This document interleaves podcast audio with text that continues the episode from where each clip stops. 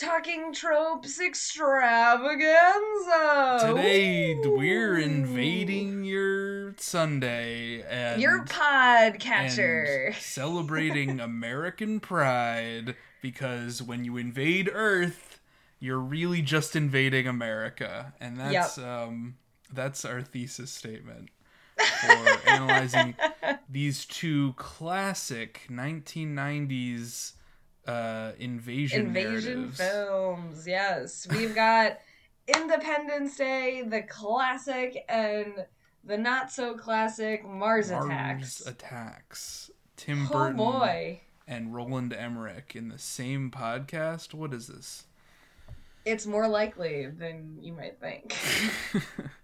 um. So yeah, I, these movies often get mentioned in the same uh, breath because they came out so close to each other and had such similar narratives and influences. They both were heavily influenced by these 1950s B movie invasion stories. You know, very post-war, Cold War era. Um, yeah. narratives of advanced alien beings coming and just destroying American landmarks for fun. Yeah, fun and and profit. yeah, so these movies are simultaneously so similar and so different. Right. I think I think sometimes there are certain like d- differences that people will point out that I don't think actually hold up. Like some people will mm. say like, "Oh, you know, I really prefer Mars Attacks because Mars Attacks is like a love letter to those 1950s, you know, d- disaster movies and invasion movies, unlike Independence Day, which is totally uncritical of those, you know, films and just sort of like puts it just sort of repeats things without paying proper homage. And I think that's not true, you know, like Independence Day you got that great shot where they're watching TV and there's an old sci-fi movie on. I believe it's uh, The Day the Earth Stood Still. Uh-huh. Um, and you know, like that's a classic. It's paying homage to the right things. yeah. And it's got the flying saucers and you know all the same things. I, I think it. I think it definitely holds up Independence Day. That is as uh, as a pastiche of a Sure. dead genre. Well, back Yeah. then it was sort of dead. It, I think it's still kind of dead. No, I think invasion stories now are like the norm. It's like Well, invasion stories, yes, but sort of that 50s B genre version of it, Okay, I yeah, would say not as much. you you've got a point. Yeah, I think a lot of the movies now they're sort of playing off of the tropes of the revival that started Yes. with Independence Day and Mars Attacks, and they're Right. not really going back as far in terms of their homage. I think that was true. I actually watched Independence Day Resurgence, the sequel for this one, which was also directed by Roland Emmerich, but it just felt so drained of wonder. just any sense of nostalgia is just like God. boiled out of it and left with just the bottom of the pot of uh, awful stew. Uh, I hate it. I hate It's it. it's too it's too gritty and uh, right. It's just it's like oops all cliches. Like all of the dialogue between any two characters consists of lines that you've heard in other movies. I think it's interesting that you say, you know, people talk about preferring Mars Attacks because feeling like it pays homage to these things and is maybe critical of them. Whereas, like, I think it's both critical and uncritical in that way that only Tim Burton can, like, really achieve, you know? Right. It's not really saying anything of substance. Yeah. It's pointing to a facade and saying, "Look, a facade." and here's here's some good people i yes and you're like but what makes them good it's like no no no they're just good because they see it's a facade Right. it's like okay but what are they doing right. Well, you know, I I was looking up some of the the sort of critical responses to these films uh, over the years, and I think that like a common trend for like Tim Burton in this era of his career is that he's just sort of pointing to phonies, but he's also pointing to like elites in this Yeah. sort of nebulous way. Um, Yeah. I read uh, an article uh, or a chapter of a, a, book called The Philosophy of Tim Burton, written by um, by by a scholar by the name of Paul Cantor. Uh, okay. and he is approaching it from sort of like it's really good that this is like a libertarian criticism of government and okay. Sort of taking it as as sort of a reversal of these 50s B movies which all ultimately reify the state as the authority to deal with invading powers right and the state as the authority to deal with the family and to deal mm-hmm. with like any problems in America and so from like an extremely conservative libertarian perspective it's like i want small government so let's blow up congress Right. We should let the the kid who works at the donut shop and likes uh, yodeling and his grandma save everybody. Right. Yeah. So we're we're gonna spoil a lot of things uh, in, in, in these films. So if you haven't ch- checked them out, I I, I can always. recommend them both to watch, but I don't in I didn't like Mars Attacks. I just no. I just feel like it's interesting to talk about. Mars Attacks is the kind of movie that you watch inebriated in some form. It's yeah, I think it'd be good for that. You'll have a fun time with it that way. That right. that would be my suggestion. Well, it's one of two films that I know of that are based on just trading cards. The other one being the Garbage Pail Kids movie, which is not a good comparison. It's not a good family to be in. I mean, Yu-Gi-Oh. No, no, no. Yu-Gi-Oh was a TV show based on a manga which had a trading card game tie-in. That's slightly different. Oh, okay. okay this is literally okay. adapted from something that had no other media representations except for it was a series of trading cards re- released by Topps uh, of Martians okay. attacking. Yep. Oh my gosh. Apparently, Burton really wanted to do these Martians as uh, as stop motion, but it was too expensive, so they did CGI. Yeah. And they just end up kind of looking like Looney Tunes. Oh you yeah. Know, like they don't represent any real like compelling threat or no. interesting like design or character. It's they're, they're just, just sort of like Looney Tunes. They're just it's like Burton's weird design aesthetic. Right. But like But I mean worse. he didn't even come up with like the skull with the brain that like you know that was from the trading cards. Right, but it, he just came up with it, that they bounce around and make silly noises and go ack ack ack ack ack Okay, here's what I'll say about the alien language in Mars Attack. It's like so in contrast to, you know, the movies we have now, which are just all about linguistics and like Right, just, like Arrival. Right, right. Like you, you, take Mars Attacks versus Arrival, and it's just like well, different galaxies. Yeah, like the joke. The joke is obviously like they create like a universal translating device that perfectly translates everything they say but they everything that they say is a total lie. Right. And the things that are being translated are just them going ack ack ack and it comes out as like we come in peace yeah. don't be afraid we want to be friends but they're just running around zapping people with lasers and yeah knocking over the Easter Island heads with a bowling ball. They're literally you know, like, just like chaos demons, you know, like like, like right, saying, which, Looney Tunes. Yeah, they're Looney Tunes, but like that's supposed to be like the fun of it, right? Like when you hear Tim Burton talk about this, it's like you kind of empathize with them because they're just smashing through this phoniness by just killing everyone.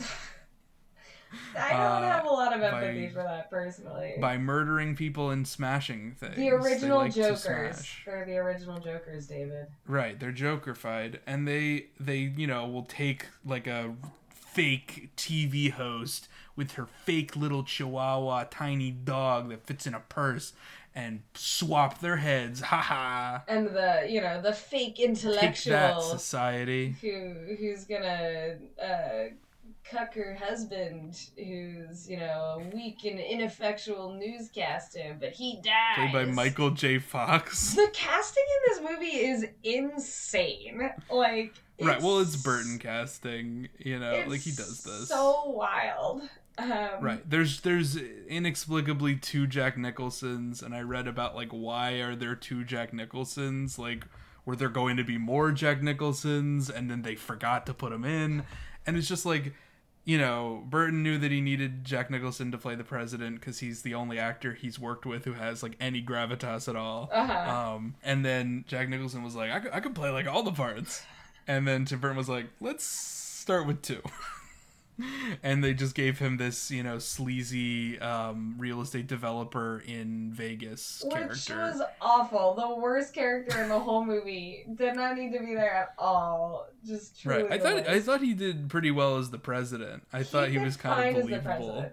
He he was. I enjoyed him as the president because of how just like clearly over the top he was Right. with it. You know, But also like Close. soulless. Like Yes. he's like an empty shell of a president. Yeah. Just a total like like obviously everyone's an empty shell in this movie because they're all like representing the fact that we're empty shells. Right. So it's like, oh, so it's okay that they're all just stereotypes and not real because that's what I'm making fun of. Because it's a farce, man. Right. I'm making fun of America, you know? But what does it have to say about America specifically? What what did you think its its uh, notes about what America is and should be? Uh, are? all of the, you know, all of the lanky, weird dudes who work in donut shops should get to marry the president's hot alternative daughter. That's that's what I got from it, and their I grandmas guess that's are cool. that's one interpretation, but it doesn't really speak to America No. As a whole. But but I think they're clearly like trying to say something about America as a whole. And so. I think the only thing you can take away from it is like, okay, you the know, people at the politicians are sleazy. Yeah. They shouldn't be in charge. They're bad. Mhm. Not because of any particular decision that they would make, because you know, there's obviously like in every invasion narrative in the beginning, the president argues with the secretary of defense or the gen, you know, the four star general who's like, I want to blow these suckers up, launch the nukes.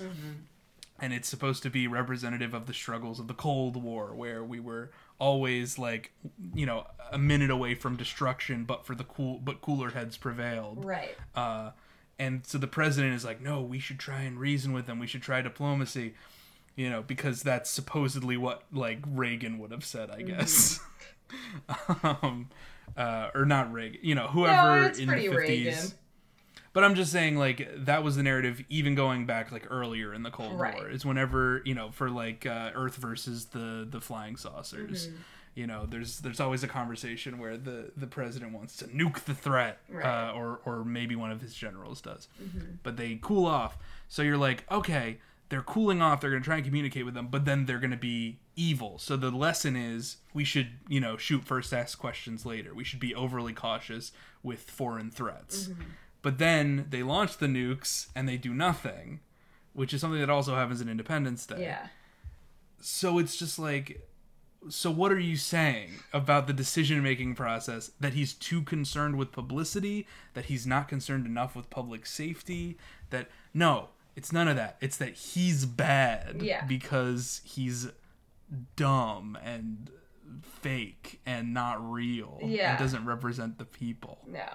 like donut boy and unlike his dead brother Jack Black. Oh man, yeah. So like yeah, you know, there's there's also fakeness, I guess, in certain like poor people that he also Yeah. looks down on. So it's not strictly like elites that he's satirizing because he's also like, oh, the people who say they're gonna like go out and be war heroes like Jack Black, they're gonna surrender the first time they see a threat, and so they're fake too. Or, you know, they're idiots for going and dying in war. Like, they should Right. use their brains and not a gun. You know, because, like, his parents stay to defend the trailer, and he's like, I'm going but the people grandma. who use their brains are also fake and dumb. Well, no, no, no. It's the The Pierce Brosnan intellectuals, the the ivory But tower he's using his brain. No, he's, No, he's suggesting not. something. He's his brain, but again, only like the smallest like veneer. He's like, oh well, they must be an advanced civilization, and so an advanced civilization, by definition, can't be violent and barbaric. And Right. you know, like, Well, this is what I think they're actually saying about America and about the world. yeah, Is that you know it, what it is? Is it's sort of a reaction to in the in the 1950s the the Cold War era fear of the other, the other being the Soviet Union, was this like hyper advanced collectivist but but like totally devoid of individuality like invading force and that's why we we typically read these like saucer men as being like you know sputnik type you know russians uh, spacemen Uh-huh. um, but in a in a post Cold War setting, which is what these are, this is the beginning of post Cold War thing. We've now reached a point where Burton is saying, okay, the foreign invading threat, the scary collectivist thing doesn't exist because all of human progress is headed towards chaos uh, and stupidity and cruelty. Um, and that being more advanced and progressing means you're in fact heading closer to an imperialist you know monster who just likes killing things and so the only way to stop that is to stop progressing entirely and just go back to what he imagines a primitive past to be, which is living in teepees, which is what the donut boy says at the end. Is that instead of living in houses, we should live in teepees because sometimes teepees are better. But do you, do you feel like that is uh, a, an interpretation of what they're going for? Like, what Yeah. do you d- think they're going for with that whole like the they're an advanced species, so they must be peaceful. They're an advanced species, so they must, you know, know Oh. what we're going to do before we do it. Yeah, I mean, again, I, I I agree that you know it's pointing to the, um, you know, if not the the falseness and fakeness of modern life, then sort of the, at least the hypocrisy of it.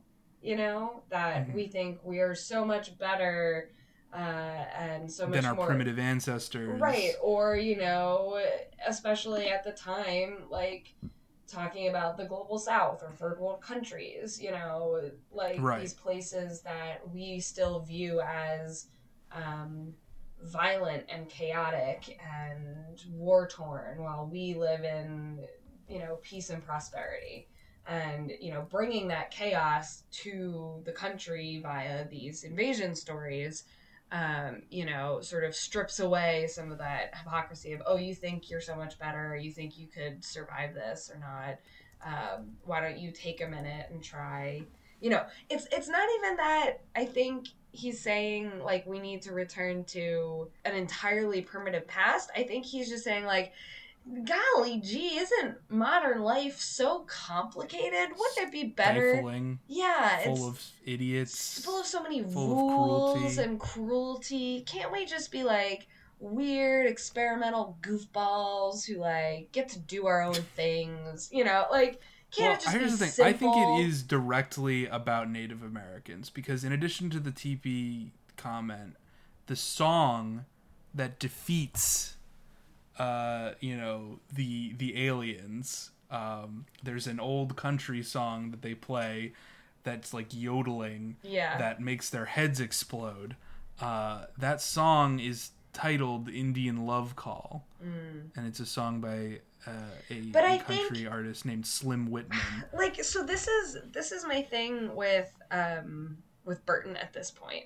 So much of his work is so rooted in his own nostalgia for his childhood, which was in a time where people played cowboys and Indians, you know, and when things felt simple and there felt like there was a good guy and a bad guy, the Cold War, you know, like it felt like you know, you knew who was he felt like an outsider because his interests were different than the other kids and he wasn't a jock.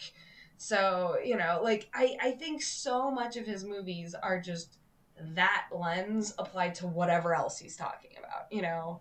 right. And and I think that's the simplicity that he's looking for. And I think in this case it's being filtered through this sort of like Indian, Native American weird primitivist fetishization sort of lens that again I think is coming not from like actual any like interest or respect in like native cultures or you know worry about uh like global warming other than like like ah isn't it fucked up people did this and and more so just his own Right. nostalgia. Well, there was one other character who I thought was like trying to make some kind of commentary and may have been like a lens for for Burton.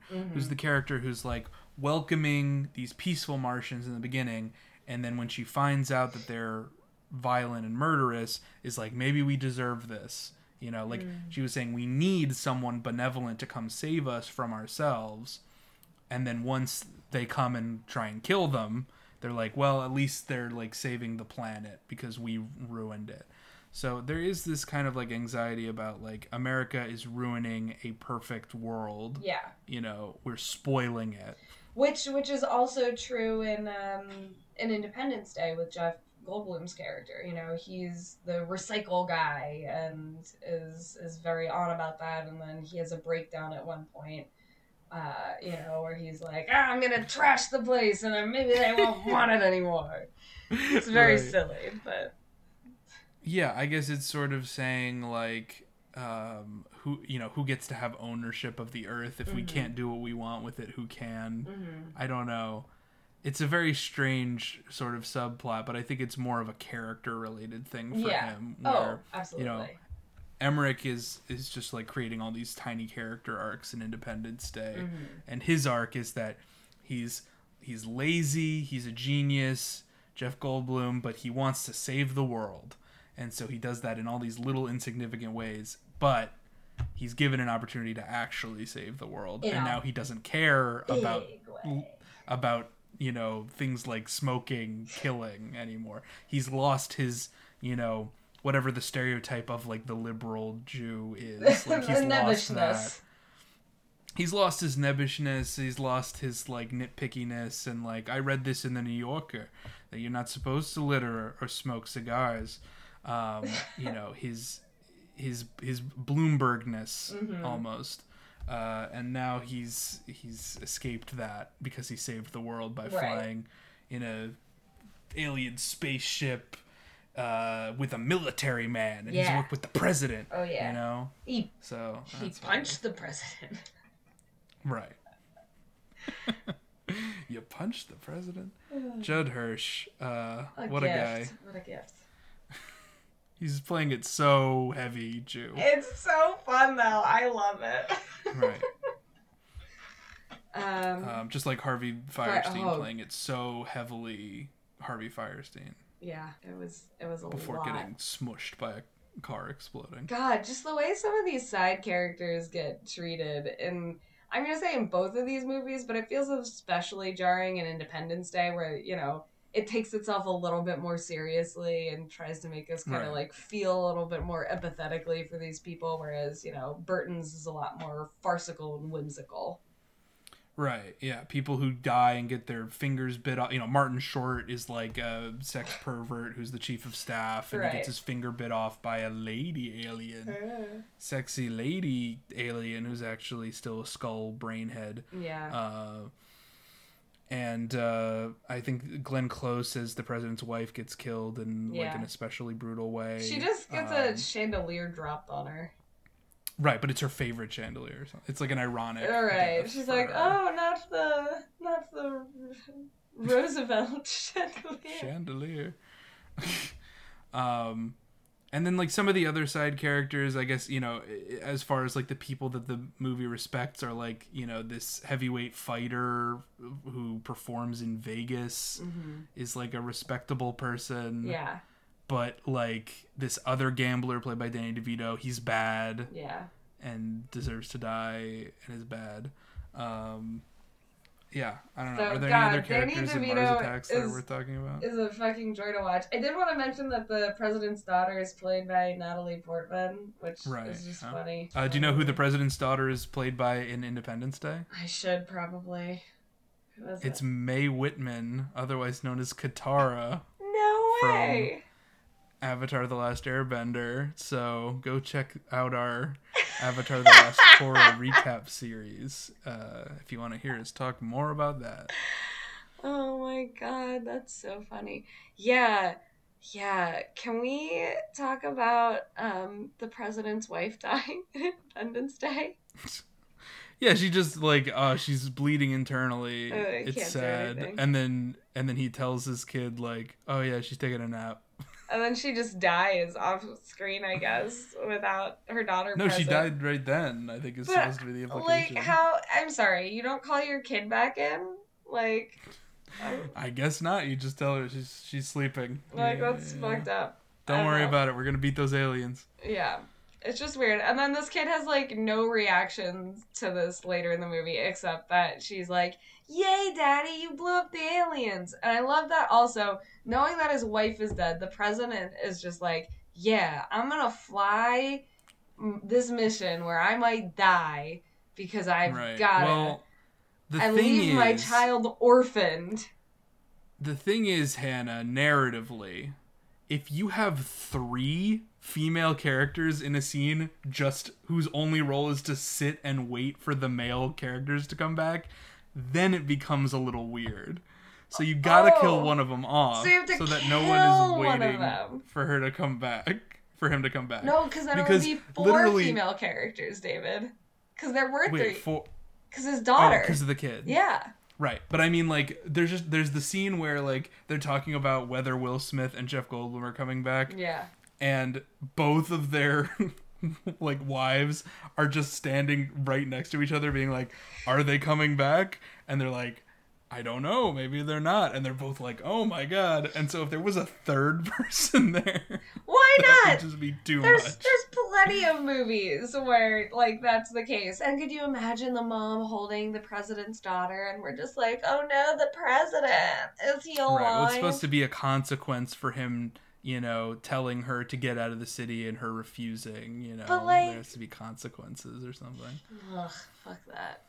But the real consequences are just that all the all the big uh, monuments are blown up. Yeah. And so in this one, it's like everything. It's like all of L.A. is blown up. Yeah. All of uh, D.C. is blown up, and what was the third place that New gets blown up? York. New York, right? Can't forget New York. No. Um, The New York yeah, scenes are it's- definitely hard to watch post 9/11. right. I that, I mean that's what people always talk about is that like after 9/11 there were new invasion stories like there was the the Steven Spielberg World War of the Worlds Yeah. and uh, Lindsay Ellis has a great video comparing Independence Day to that yeah. sort of saying this is pre and post. Yeah. We're not doing that, but No. we are doing something very derivative of that, which is doing two 90s uh, Whoa. invasion. I movies. mean, David, if our work is nothing else, it is very derivative of Lindsay Ellis. derivative I mean, Right. a founding and less structured or scripted and like I said, generally of lower quality. like I said, very derivative. but yeah, like, d- is it fun to blow up the White House? Is it fun to blow I think it's up still fun to blow up the White House. I don't know about other monuments.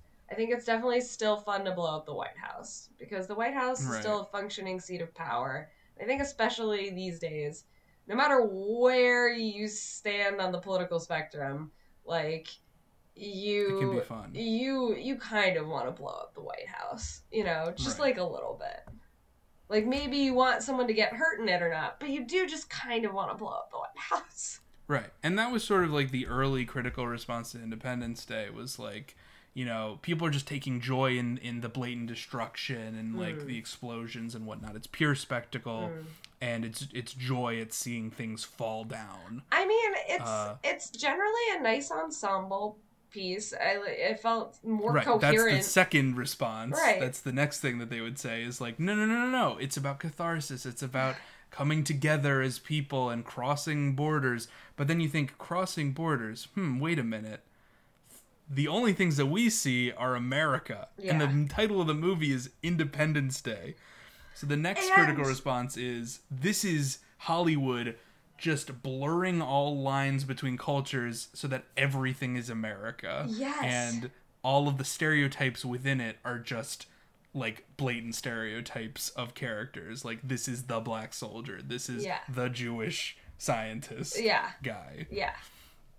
Um, no, I mean, I think everyone is definitely very stereotypical. Um, you know, like it it's very simple, but it has to be with this many moving parts. You know, like Yeah. the characters don't have room to be more than kind of this basic outline sketch stereotype trope, you know. Right. Um, it it just is what it is.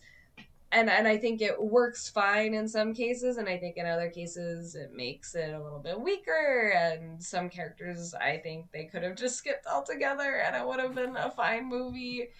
I don't know why Right, you're yeah. here, Harvey Fierstein. I don't know why you're here, like stripper He's friend. gotta call his mother. Like- I gotta call my mother and my doctor, and not my lawyer. like stripper friend who goes to greet the aliens like sure i guess I, we didn't need you specifically we got the gist Right. Well, the the fact that Will Smith is marrying a stripper, and we mentioned this uh, a while back, is one of the reasons that the military would not fund this particular script or provide them with resources, Oh. uh, props, and su- and such. really You remember we were talking about it, and the other thing was that it was Area 51 is featured so heavily, Right. and they wanted to correct the false asso- asso- uh, association between aliens and Area 51, right unless it's not false. But they definitely wanted to correct the script, Yeah. and Roland Emmerich did not let them, and so they didn't have funding for that.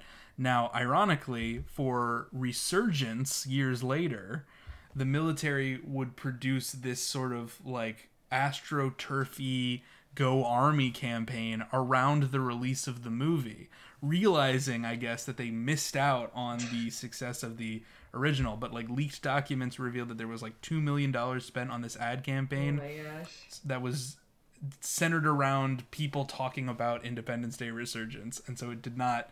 It was not very effective because no one talked about that movie. yeah that's so weird But I thought that was interesting um, because the the resurgence movie does like in a way that uh, the original movie does not is so centered on America being the central hub, but integrating like China and like all these other countries into its defensive protocols. Like there's right like because i a think specifically Chinese pilot who like does more than a lot of the American Uh-huh. pilots do. yeah And then ultimately it's about how like we all have to come together with America at the center in order to defeat any possible alien threats and we can always we have to always be vigilant. Right. Even if we've like harvested massive weapons from the last invasion to defeat the future invasion, that even that's not being prepared enough. Right. we have to build even more giant weapons and have even more safeguards. Yeah. And we can never rest because the threat is always out there. Anyway. constant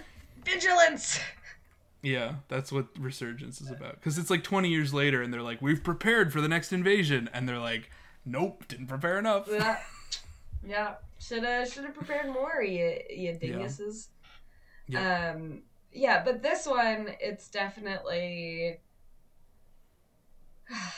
yeah it's like it's it's definitely like pro military right like Right? Yeah. I mean, the the American military is at the center of everything that happens in the movie, Yeah. good or bad. yeah But that is good propaganda. I mean, even if that wasn't necessarily what Emmerich was was going for. Um, but it, it definitely brings to mind the nostalgia of like early war movies, and that's um, something that uh, a political theorist Michael Rogin uh, writes about uh, in, in regards to Independence Day. That it's sort of recalling this like early World War II version of military history where there's a common enemy to fight, we're all united against it, there's no moral gray areas, and you're facing a threat of extermination right uh, you know, it's it's kill or be killed. Yeah. So that's like very nostalgic in a way Mm-hmm. that most of the 50s invasion narratives really were not. Mm-hmm.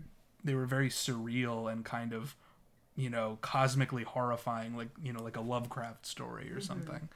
But this is not that. This is fun apocalypse that we get to beat up the space Nazis. you Right. know? yeah very very much space nazis but like not even that complicated you know Right. like they don't even really have an ideology other than mm, well what if we killed you all like Right. Well, they they're they're supposed to be like capitalists. They're described as like locusts. You know that Mm. Yes. they harvest all the resources in a place and then move on to the next one. which is just American imperialism, but it's fine. Right.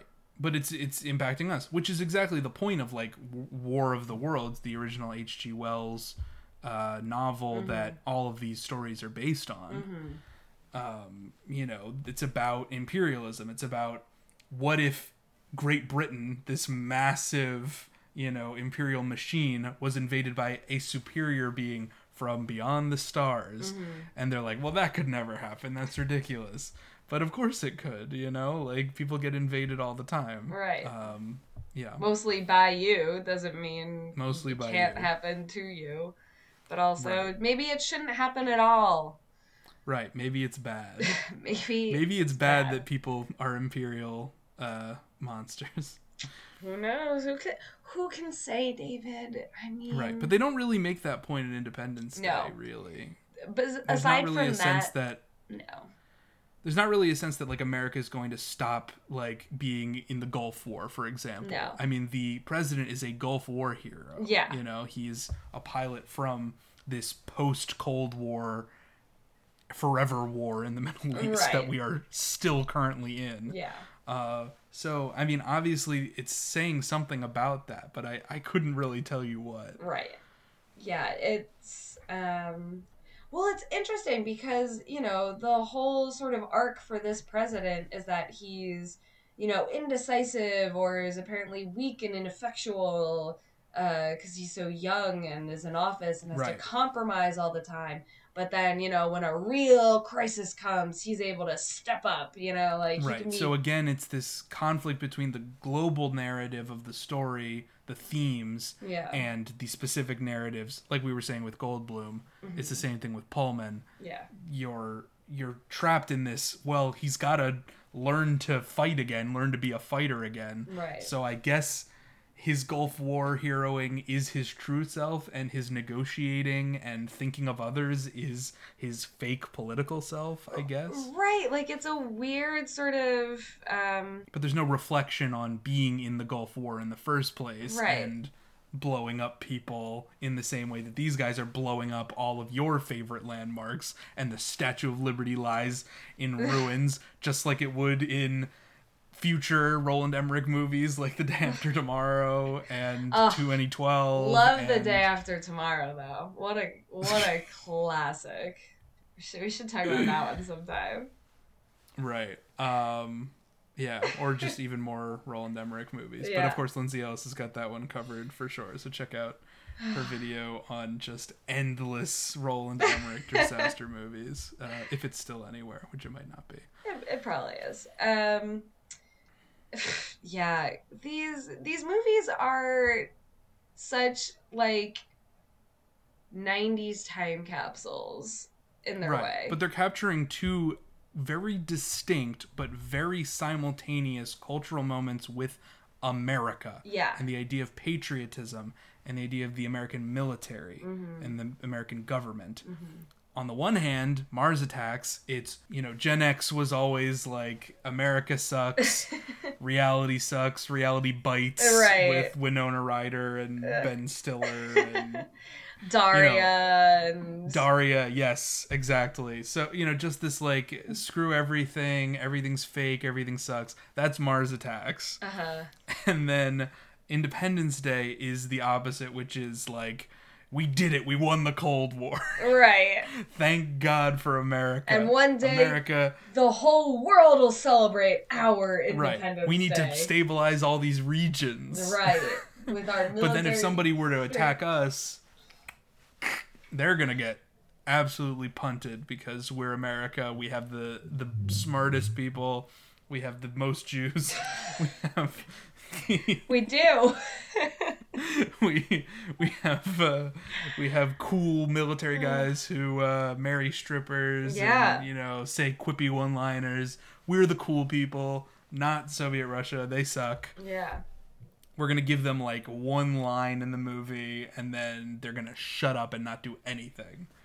It's pretty similar to how other countries are portrayed in Mars Attacks as well. Like, there's one moment where, uh, they're extraneous. Right, like the the president of France calls the Jack Nicholson, and uh, you know he's like, "Oh, we just signed an accord with aliens," and he's like, "No, no, get out of there! It's a trap!" and then they just kill then they all, just kill everybody. Um, Right, and then of course both of the films feature like a very clear weakness to these things, where they can be just sort of killed all at once. Right. like a if you just know the secret to killing them. So whether it's Slim Whitman's uh, song about Native American love uh, and yodeling, or whether it's a computer virus that can be uploaded by something as simple as a Mac computer.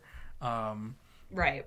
you know, it's it's easy to kill these things, which I think also kind of goes back to H.G. Wells Yeah. uh, and like the virus that kills everybody. Yeah. Um, I do know. have to say though, like that was the funniest moment in Independence Day for me when Jeff Goldblum was like, "A cold, a computer virus," and no one else had thought of a computer virus, which was well, like were on- things in the nineties. on the One hand, I agree with you, but on the other, uh, it doesn't make any sense that you could just upload a computer virus to their to their spaceship. It doesn't make any sense at all. it doesn't- That, that would be possible. It doesn't really make. that they would just have like an open signal, sense. like just intaking like emails from Earth. like, just don't do that. What is what are the Earthlings gonna send you? Right. That's gonna be worth reading. um, it's all just filter it all. Put it all in spam. Don't click on any strange links from Jeff Goldblum. right, right.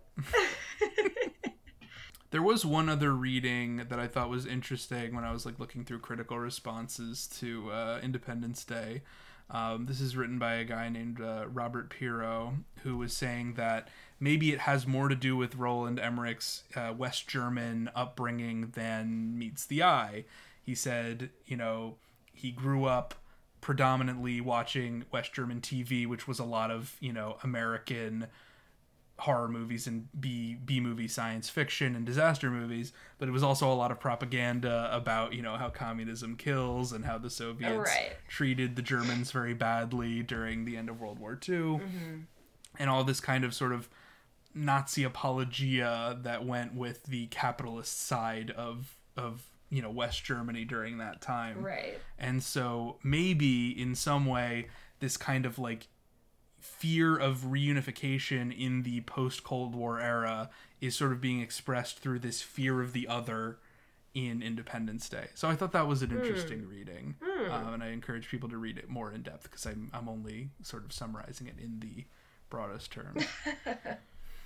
Yeah, I mean that's um it's definitely a take I hadn't considered prior to this, but I can right. I can sort of see like the about- groundwork. I just like to think of both of these films as being like distinctly post Cold War because they both came out like 1996 and it's like right when they're ending but before you know 2001 hits and then everything becomes about 9-11 Right. and about american pride and flag rock flag and eagle Right. but like before then it- there was this brief period of simultaneous anxiety about the future and about progress narratives because we had defeated communism but what do we do now we Right. have no purpose we have no cause Our purpose So is was to like- consume.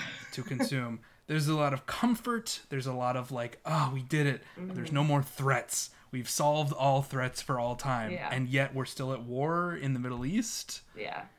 Uh, this is weird. Yeah. So I think that's what these two movies are about. And that's uh that's maybe we're experiencing a new version of that right now in the post-COVID, a sort of calm but uh, also an anxiety. Certainly, I think an anxiety. Um I mean, I would say our our fight against COVID is very similar to the American fight against uh terror in that, you know, There's no real enemy to defeat. right. It's it like You just have to survive. there is, but there there isn't. So it's the 4th of July. You're going to be looking at fireworks. maybe maybe celebrating. you're going to be meeting up with people, with but you. maybe you're not. Maybe you're still hiding in your bunker. And uh, I would say don't hide in your bunker from COVID because it's a hoax. Hide Oh my aliens who are God. absolutely real. Oh my god. This is where we reveal that like the QAnon has affected us. Uh and that they've melted our brains. yeah, we're we're now all Marjorie Taylor Greene supporters. Um, Look, I'm just saying I didn't get sick ever in my life. I'm actually and, currently uh, suffering from the first cold I've had in a year and a half, and I was so right. scared. So what does that tell you about the COVID scare? But I Uh, was so scared hoax. it was COVID. I went and got tested like immediately. but it's not, so it's fine. So everyone Oh, just go and get regular sick at your Fourth of July barbecues. No one get COVID.